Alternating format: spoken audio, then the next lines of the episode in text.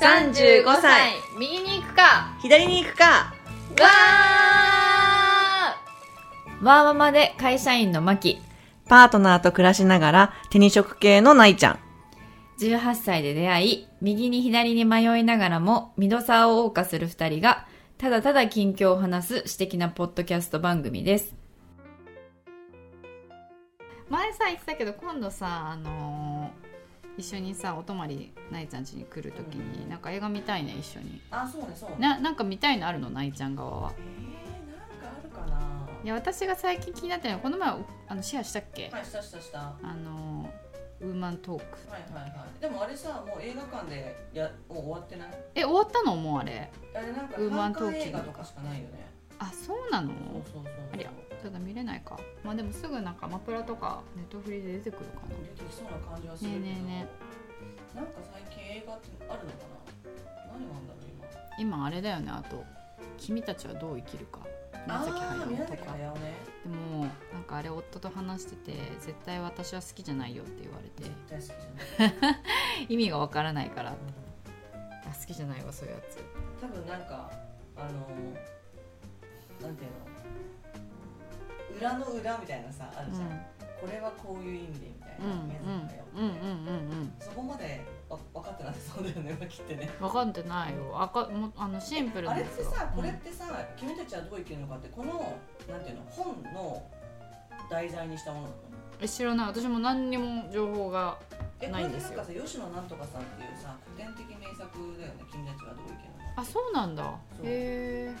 いや全く知らない情報宮崎駿と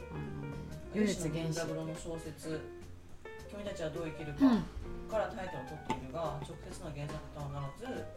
同小説が主人公にとって大きな意味を持つという形で関わり物語そのものは冒険活劇ファンタジあーーへえあそうなんだじゃあ関係ないんだよねそっかそっか私君たちはどう生きるのか生きるかっていうそのなんていうの本はすごい好きでへえなんかそれこそあの本屋さんで立ち読みしてコペル君っていうのが出てくるんだけど、その子がこういろんなことを経験していってその時にこう考える哲学的なことみうーんたいな、でもそんな難しいことじゃないよ、うんあの少年のあうの、んうん主人公だうから、んでそれを題材にそのなんていうの哲学的な問いについて考えていこうみたいな,、うんうんうんうんなんかそういう感じのう本で。んこれ自体はすごい読みやすくていい本だったんだけど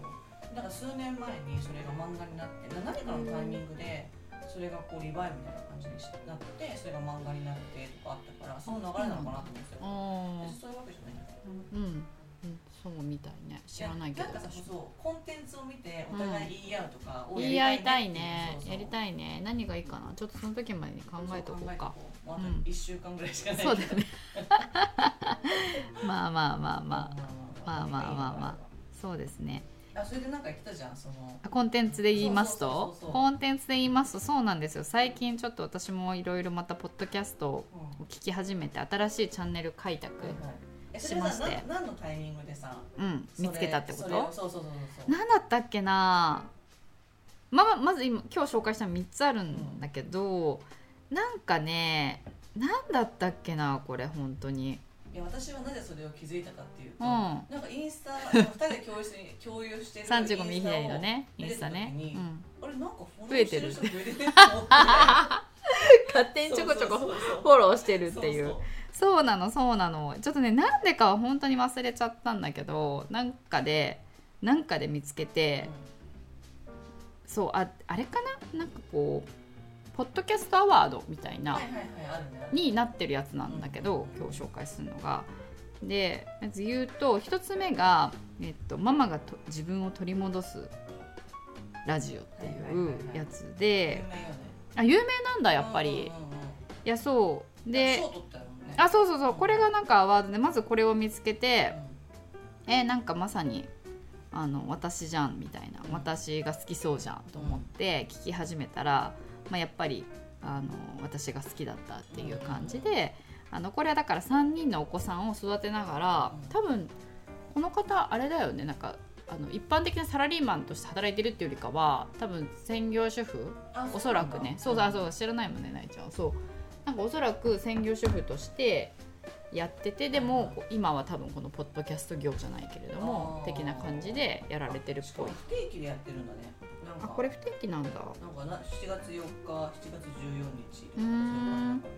いや私もまだこれは数回しか聞いてないんだけれどもあのーそうあの結構早く結婚されてもう割ともう学生中とか、ううんん、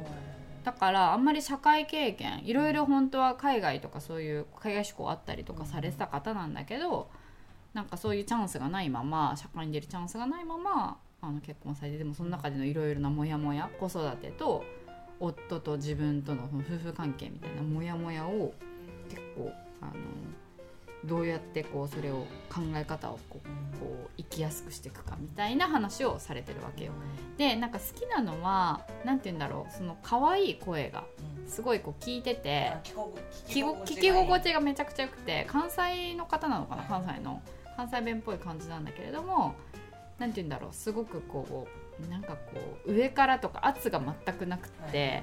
とかなんか私すごくできるんですっていう雰囲気を別にこう出してないんだけどでもなんか落ち着いた話語り口調でちゃんとそのこうこのモヤモヤはどういうことなんだろうっていうのをちゃんと自分なりに深掘って、あのはい解釈して解釈して説明してくれるっていうしっかりでもそこは論理的だしなんかそういうところがねあのそのなんかいいなって思う。って感じなんか私の私のママ像とはちょっと違うんだけど、はいはい私のママ像っていうか私がやってるママ感あわーままだもんねとはそうちょっと違うけれどもすごく参考になりますっていう、だからワーママにおすすめっていう、はいワーママというかママにおすすめママにおすうんすべてのママにおすすめうん陽子ちゃんにおすすめで 陽子ちゃん聞いてくれてるかなはいでもう一つがですねこれまた全然経路違って経営中毒誰にも言えない社長の孤独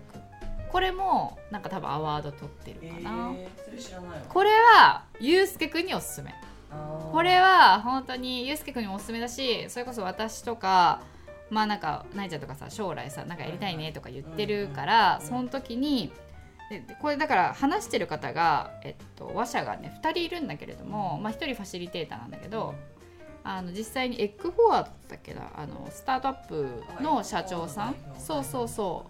うなんだよ音ね。声プロデュープロデューサーがなかなか人に言うことができない社長のイメージで語りながら大変だけどそれでも楽しい社長というそう仕事のありのままの姿を紹介していくそうそうそうそうそうだから社長法人営業としてまああの大企業というよりかは割とこうちょっとちっちゃな規模の社長さんスタートアップがどんなこうう会社を立ち上げてからどんなこう苦悩があるのかっていうのを結構赤裸々にんうん話してくれてうんでこれが私は好きなのが、まあ、そこのあの本当にその苦悩とかがリアルに分かるっていうのもそうだけれどもこの人たちの声がまたいいまあ、やっぱ声だね、うんやっぱ声ってとても大事だなと思ってさ、このさエッグフォールドの社長さんの声もさすんごい落ち着いてて包容力めちゃくちゃありますせみたいな雰囲気の人なんですよこう動じませみたいななんかねそれがすごく聞き心地がよくっうんてあちょっとこれ気になるねうん面白そうおすすめだしなんかゆうすけくんもさそれこそ前あの前回行った時もさやっぱもうちょっと経営者として勉強が必要だみたいな話をしてたじゃないであの、まあ、これはちょっともう全然やってることも違うけれどもでも共通するところとか考え方とかあ考ってえ方って基本的に何でもそうそうそううそうそうそうそういう意味であのポッドキャストだしさ聞きやすいからどうかなというふうに思って、うんアイデアいろいろあれだいやこれ聞いててさ私は1個アイデアあってでこのファシリテート側の人もなんか企業の社長みたいにやってるんだって自営業というかであのそれこそそのポッドキャストとか音声サービスみたいなのを考えててでやっぱポッドキャストは結構別に長尺でもなんかいいんじゃないかみたいな長尺でこそ結構価値があるんじゃないかみたいなことを言っててねあのなんて言うんだろうこう映像とかだとさ結構こうそこの場所に行って見ないといけないから拘束されるけどながらで聞けるからでしかもながらで聞いて長尺だからこそいろいろその人のこの考え方とか親近感とか一緒にいる感が味わえるっていうのであの長尺でもいいんじゃないかみたいな話をしたから。あーだからなんか意外とうちらさ最近せちょっと前から短くして短くしてるじゃんだけれども長尺は長尺で良さがあるからなんかそれもそうだなってあ長尺会がミュージカあル長尺好きそうそうそうそうそうだから長尺会あってもいいかなっていうのを改めて思ったんだよねあーなんか四半期に一回みたあいなそうそうそうそうやっぱりこダラダラう話そうみたいなそうそうそうそうワイン飲みながらそうなのよダラダラ話す会みたいなそうなんかさいもらったフィードバックとかでもさ聞いてくれてる人になんかこう一緒に友達と喋ってる感があるみたいな言われたじゃんかそういうの味わいたい時ってあるじゃん、なんかだから私もたまにこう一人で仕事をこうずっと疲れてなんか誰ともあんま喋ってないなっていう時にこれを聞いて喋ってる感に浸るみたいな 自分のタイミングで友達と喋ってる感に浸れるみたいな 誰にも迷惑をかけずにしかもっていうでクスクスとかって笑いながらさなんかそれは確かに長尺の方が味わえるじゃん 短いよりかも。例えば仕事の作業中に2時そう間ぐらいエンドレスでそうそうそうバーッと話してるみたいなねそうそうそうそういやで本当にそのコンテンツの内容がさ話してることが難しすぎるとなんかそれを聞かなきゃいけないみたいな気持ちになっちゃうんだけど、まあそこうねのそうぐらいねの我々ぐらいのくだらないレベルの話であれば あの別に流してもらっていいんですよみたいなはいはいはいはい何にも覚えてなくていいからさうんみたいな話でもちょっとなんかひあのたまにキーワードがあるみたいな。はいはいはいはいそういうなんかこう感じでもいいかなとかって思って、うんっていうヒントを得られたりとかね。あーそうなのるほどねそうなのでもなんか私はその長いのから短いのにした時の、うんまあ利点っていうか自分なりのね、うん、やっぱりこうスパンって終わるのは結構なんかいいんだよね、あそのあ、まあそうだよね。うんうん一つの話題でうんうんうんスパンって終わるのは、うんうんうなんん。かその潔い。潔いっていううんうんか、うんうん。しかもわかるわかなんる。だろういくつもの話題が連なるわけじゃないから、うん我々の普通の会話みたいに、うんうんだからなんかその聞きやすいっていうかさ、うんだからうんこう。うん初めて聞く人に入ってきてもらいやすいああ、そうだね感。じはちょっとするかなって思ってるそれはそうだと思う。それはそうだとそうで思本当にこう好きになってくれた人が長尺聞きたいっていうのは分かる気もする、う。うんうんうんうん。そうだね。そうだね。だからこう。なんかそういうパターンの回もあってもいいかなみたいなそう全てをもう全部短くしちゃうじゃなくて、だからそこはねそうそうそうそうこう強弱つけて全然いいと思う強弱つけて、もしそれね、がさ聞きなんか長すぎて聞けないっていう人はさ飛ばして次の短いの聞けばいいしさそうねそうねいしやかもさポッドキャストってそのなんていうの何曜日配信とかあるけど、うんその配信日をこう待ち望んでる人っていうよりはさなんかながらでなんとなくたどり着いたみたいなねたどり着いたみたいな人結結局多い気がするそうからねそうねそうそううんいやなんかそれでまあ別にそれはその長尺だからってわけじゃないんだけれどもあなんかやっぱそれでこう最近そういういろんなポッドキャスト聞いて思ったのは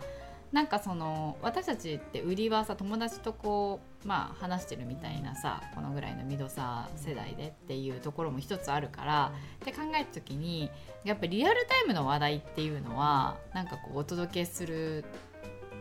方が面白いなというかなんだろうあのその我々の狙いに合ってるなっていうのは思ったんだよね。あなんか広末涼子さんの話をとか広末涼子さんが怒ったその次の日 そうそうそうそうそうそうそう みいたいなことが本当はできればいいんだけれどもそこはちょっとうちらの今のライフスタイルなそうそうラグが起こるんだよ的にねちょっとこうでもそれでもそんな大きなラグではないけどまあねうん1ヶ月とか、う一ヶ月ん、ぐおらい長くてもねだからもうそこは致し方ないかなと思いつつあなんかそこももしなんか将来的に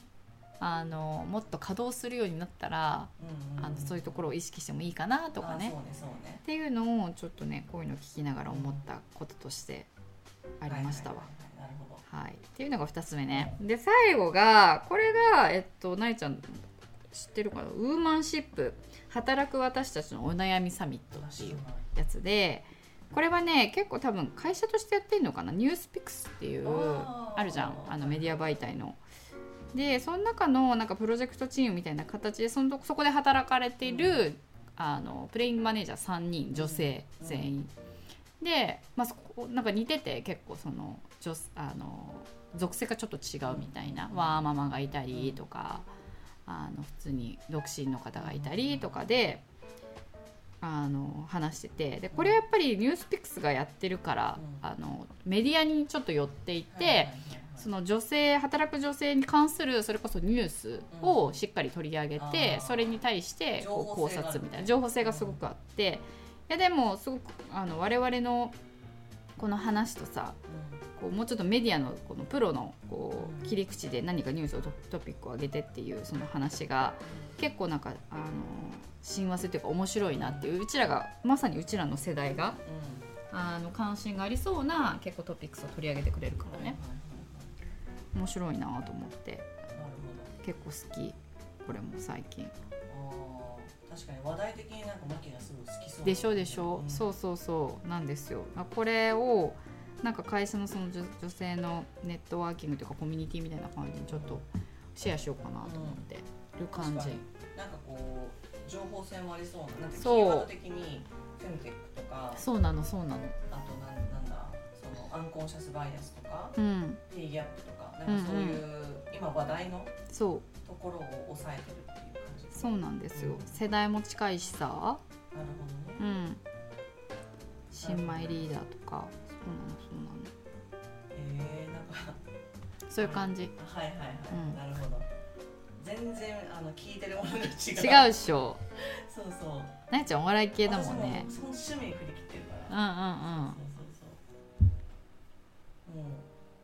何なやちゃんは最近いや最近えなんかもう本当に前言った中島一郎さんの試合はもう聞いてるけどもう全部アーカイブ聞き聞き終わっちゃったから、えだからもう暇じゃ ん毎週毎週待たなきゃいけなくなるから、はいそしたらあじゃあ次何かもっとこうハマれるものはー、なういんかうんなっていくわけよ、うんうんでそしたらあのこれもね多分ポッドキャストアワード撮ってたんだけど、うなげろりんっていう、まあ、ゆりかっていう大阪のなんていうの芸人さんうんで今年の春から東京に出てきたんだけうんうども、んその人たちが、えっと、コロナ禍ぐらい2020年ぐらいからやってるラジオ番組ででそれがラジオ関西っていう、まあ、神戸にある、まあ、地方局うんで最初やってたんだけうれんども、まあ、それがこう資金がうまくいかなくって、でちょっとなんていうのあの本編には流せない流せられないから、ちょっとポッドキャストでっていうふうになって始まったやつなんだうんうよね、んだから要は都落ち感がすごいってういうか、んだけれども、まあ、そもそも彼らは若手だしそんななんかこうなんていうのラジオの本ちゃんでできるともそんなに思ってないってところもあって、まあ、そのうなぎろりんっていうのがポッドキャストで始まってからこう頑張っていこうみたいな、うんその変遷が見られるんだけどあまあ私そもそもマユリカっていうコンビ自体をそんなに知らなくって。うんでもなんかポッドキャストアワー撮ったとかラジオが面白いっていうのはなんとなくその,、その芸人の人たちを追ってったら出てくるわけよーうんでその同世代マユリカと同世代なのか霜降り明星とかあーあの世代あかの世代だね雑誌とか第7世代だっけ第7世代第7世代なんだけど、で彼らはその3歳からの幼馴へえ染で、えっと、幼稚園小学校だけ一緒で中高大は別なんだけど、うん家がどこに行くのとこにあったから、うん中高大時代もよく遊んうでた、んあ本当幼馴染だよね、だからなんかなんだろうなこう友達とも言えない変なイチャイチャ感があるわけよああもうちょっと家族みたいなねそう家族に近いっていうか、んなんかあの例えばどっちかが死ねって言っても、うん本当は死ねなんて思ってないだろうなみた いななんか分かるイチャイチャ感とかあって安心して聞けるんだああよねなるほどでねそのやり取りが本当に面白いのよへでも漫え才みたいなだからどっちもねなんかどっちかが正義とかどっちかがバカとかそういう漫才じゃなあくーてどっちも平等に気持ちが悪いへのそうなんだえけどなんかその気持ちの悪さのベクトルが若干違うっていうか、はいはいはいでなんとなくのこのコントロールされる側する側っていうのがあるんだけどでもコントロールする側が圧倒的に優位なわけじゃないっていうああそいのい幼馴染の上ねにっうんうんていうとこうろんがあって、ちょっとそっちの弱さもあも知ってたりだとうんか、うんうんコントロールする側の弱さもコントロールされる側はしてたりとかして、うんうんうんでもコントロールされる側はいやコントロールされてあげて面白いことをするとコントロールする側を喜ぶってことも分かってるから、うんあえてされてあげてるってなんかそういうちょっとしたこう微妙なこうなんていうの関係性とかも見れてさへ基本的にえ内容はものすごく下品なんだけどあそうなんそうだそうな残尿がひどいとかなんかほんとそういうのばっかなんだけど。だからあんまりあこう大っぴらにおすすめはできないんですあがでも 漫才好きの人本当に面白いそうお笑い好きの人ならね漫才好きの人とかは面白いし、へえでそこで出てくるよくこう会話で出て出てくるある女コンビがいて、うんそれは紅生姜っていうコンビなんだけど、それも大阪の時の多分ちょっとした後輩なんだようね、んちょっとしたの後輩ででそのわその人たちの話題がすごい出てくるわけ、うんでどういう人たちなんだろうと思って、うんそしたら紅生姜のポッドキャストを同体あの始めてるんうだよね、だからん同じような系譜で、うんラジオ関西でそのなんていうの若手枠であったけれどもそれができなくなって はいポッドキャストに降同りてくるみたいうんな、うんうんそれがちょっと同じような感じの起こはいっていて、はいはいでそれも聞くようになって、うなんんかそっちは面白いへえそうそうなんだえそれなんでそのその人たちがおもその経路で面白いんだろうねたまたまその人たちの個性というかキャラクターというかあれかな、うんだと思うけど、へえなんかなんかすなんかねあの週にでそれでその人たちのポッドキャストもさ今100話ぐらいまでいってんのかうーな、でんもそれもさまあ20分とか30分とかだうから、ん通勤時間に4話ぐらい消化できちゃうわけああそうだなんねかそうすると一気にわーって聞けちゃうそうだねそうだね、うん、あっという間に終わっちゃってそっかれそもっかであとは本当街の状態なので、えー、でもさ今さ結構めちゃくちゃあるよあねるポッドキャストがすごくこう出てるというか、だからなんかもういっぱいあって私ももう追い切れない追い切れないのそうそでさ結構私が聞くやつって割と中身があるやつだかうらしっかり聞かなきゃいけないんだそうなのよだからなんか疲れるじゃないけれどもあの結構選んでいかないといけないというでもこっかちはもうエンターテインメントでガチガチ振りしてるからそうだよね聞そかうだなよくてもいねいそうだよねガチで聞かなくてもいいそうなんだよねなんか違う聞きたいんだけど私としてはでもこれでもだからながらができないっていうかはいはいもう聞なきがらたがいかもしれないけどそうあだけどだからそうなんだよね本当はそのなんかパソコンとかやりながら聞きたいんだけどそれは別だからながらができるやつとできないやつがあるみたいなねこうどうでもいい単調なこう作作業業側がどうでもよければできるんだけれどもなんか結構でもそういう時がさ意外と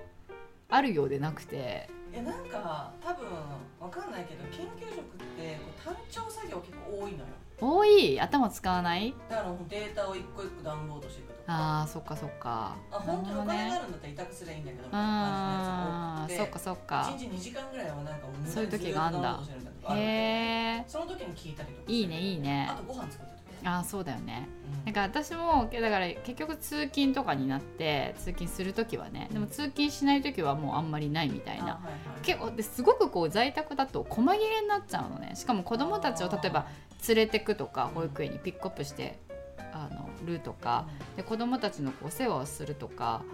なんかで結局子供が入ってくると子供が「ねえねえねえ」みたいな、入ってくるねそうそう言ってくるからあ「ーはや」みたいなだからもうなんか全然聞いてるどころじゃなくなってくるから。そうなんだよね子供が大きくなってきたからそのポッドキャストが前よりかも聞けなくなってきたっていうのはあるすごい喋るようになってきちゃってあー喋れるからねそう日々のことを報告したりねそう前はもう喋らない時はもう全然余裕で聞けたんだよねだからそう最近それも変化の一つかもしれないなあそう前の方が聞けてた子供ちっちゃい時の方がだから私本当にもう朝起きた瞬間からラジオ聞いてるからへえ何すぐ耳につけてんのそれでも流してんラジオの流してるあへえそっかそっかそれでまず朝起きてるなねるほど朝ね流しながらメールチェックとかお布団の中でやって、でまただんだん目が開いてくるじゃん、うんその iPhone の光によってだからスマホの光はにいよはって、いはいはでそれを聞きながら顔洗ったりとか洗濯物回したりとか掃除機かけたりとか一通りしてって感じだねいなるほどそうでね夜もお風呂入りながら聞いてるしねああでもずそーっうとだよよねずーっとそうだよ聞いねてるそうだよねそうそうなんだよ意外となくてさでもすごいいいなと思うのはやっぱポッドキャストがそのなんかやっぱ本とかさ、あのー出社すると本当本とかも読みたいんだけどやっぱ場所取るじゃんよ、あのーあー通勤の時満員電車とにそう満員電車かで場所取るしなんか、あのー持ってないっていう時もあるししかもこう目で目を使ってこうやらなきゃいけないからだからそういうこう例えば眠たい二日酔いとか、その前の晩遅かったとかの時に目は使いたくない時に耳だけでこう情報を得れるとか。やっぱこのポッドキャストっていうのはすごくいいですよね。メディアはいい音声メディアね。もっともっと増えてくると思うんだよねえねえねえ。いやだから我々のでもさポッドキャストさ、ね、どうしたらいいもっとね低空飛行なんだよね低空飛行じゃん。いや私ねもうなんか私の私そのさポッドキャストをうん。どうやったら、うんうん。その人にリーチするのかって仕組みがよく分かってなくてやあっーぱうり、んうんやっぱりさなんかこうポッドキャストの最初のページ開くと、うん。うんトップランキングとかで、うんあのもともとラジオのやってるんだけどそのアーカイブみたいなうんうんう感んじ。のポッドキャストが並ぶんだよね、ポッドキャストのその例えば何アップルポッドキャストとかをひ開くとってこと？開くとうん。そのポッドキャストランキングとかだと純粋なポッドキャスターじゃないっていうか、あそうだよね。そうだようん。プロの人たちだよ NHK ワールねドと。かそうだよね。そうそう辛坊なんとかのなんとかそうだよラねジオと。かそうだよね。大竹誠のゴールデンラジオとわかるわかる。うん。でなんかそのポッドキャスターをもう少しアルゴリズム的に取り上げてほしいっ ていうかね私からするとね私たちからするとねそうそうそうどうでそうなんだよねかそれで例えばさうちらのキーワードのワーママとか、うんアラサーとかうんうんでこう例えば検索するとするじゃんうんそしたらアラサーのなんとかってラジオのなんか強いんだようんうね、んうんでそういうのをこういろいろ見ていくと研究者とかでも出てくるのかなとか思ったら、うん研究者の人たちがやってるラジオがあうんうんるし、でなんか、まあ、そこで言うとうちらの差別化でもあるし、うんいいとこでもあるんだけど、うんうんうんこう一つのカテゴライズじゃないんだよねそうなんだよねそうなんかこう研究者のラジオでもないしワーママのラジオでもないしそうなんだよねである意味それも良さなんだけど逆に言うとこうばらけちゃうっていうかなるほどっていうところがあるのかなって思ったりしてあとなんかそのボイシーとかやってる人もそうだけどさ、うんなんかマルチメディアな気がするんだようんねうん例えば YouTube もやって TikTok もやって、うんうんボイシーもやってポッドキャストもやってみたいな全部をこうつなげてる、うんうんどこからでも参入してどこからでもいけるみたいうんうんうんな、っていうところなんだろうなとも思っていてあだあから別に同じコンテンツを出してもいいから、うんうん例えばその今度ショート動画みたいなの作ろうかみたいな話したじゃうんん、うちらのやつを切って切ってみたういんうんな、でそれを、えー、と TikTok に投げたら YouTube のアカウントも同時に作ってショート動画みたいな形で載せていくとああかなるほどねなんかどっちのあの人たちも撮っていくみたいなね、うんうんうんっていうことなうんのかなって思ったあーでもそれはそれで結構工数がかかるもんなそうそうそうそうやるのにね本気でやらないといけないしそうねだからどどうあとあとはコラボレーションとかコラボレーションョンねあのポッドキャストをやってる人そうただちよとねうんコラボしていって、うんうんうんうんお互いのみたいなそうだよねそうだよねえなんか最近さあのフォロワーフォローしてくれてる方とかさ新しいフォロワーが増えててさうんなんだっけなんかそれこそなえちゃんのこれ知り合いと思ったんだけどあの研究研究系のアカデミックの方のポッドキャストみたいなえーあったよね知らないなえちゃんの知り合いではないのかなそしたら誰だろうあひよっこ研究者あそうそうそう私この子たち聞いたのよあ本聞い当た聞いたえ知り合い知り合いじゃない知り合いじゃないんだあ生そう物なん系だでしょあそうなんだそうなんだそうかそうか全然知り合いじゃないんだけうどんうんうんうんそうそうねこういう人たちとコラボするとかねそううんそううんうんそういうイメージそだうよこが一ねつなのかなって思ってだよねでもどうやってコラボって始まるのか全然わかんないいやどっちかが連絡しないとダメでしょ うちら奥手だからねそういうのねそだからマジ専門だからマジせんもんそう本当だねダメだよだからねこのどうやって増えていくのかそうだよ戦略を知りたいっていねうかそうだよねちょっと戦略を考えるか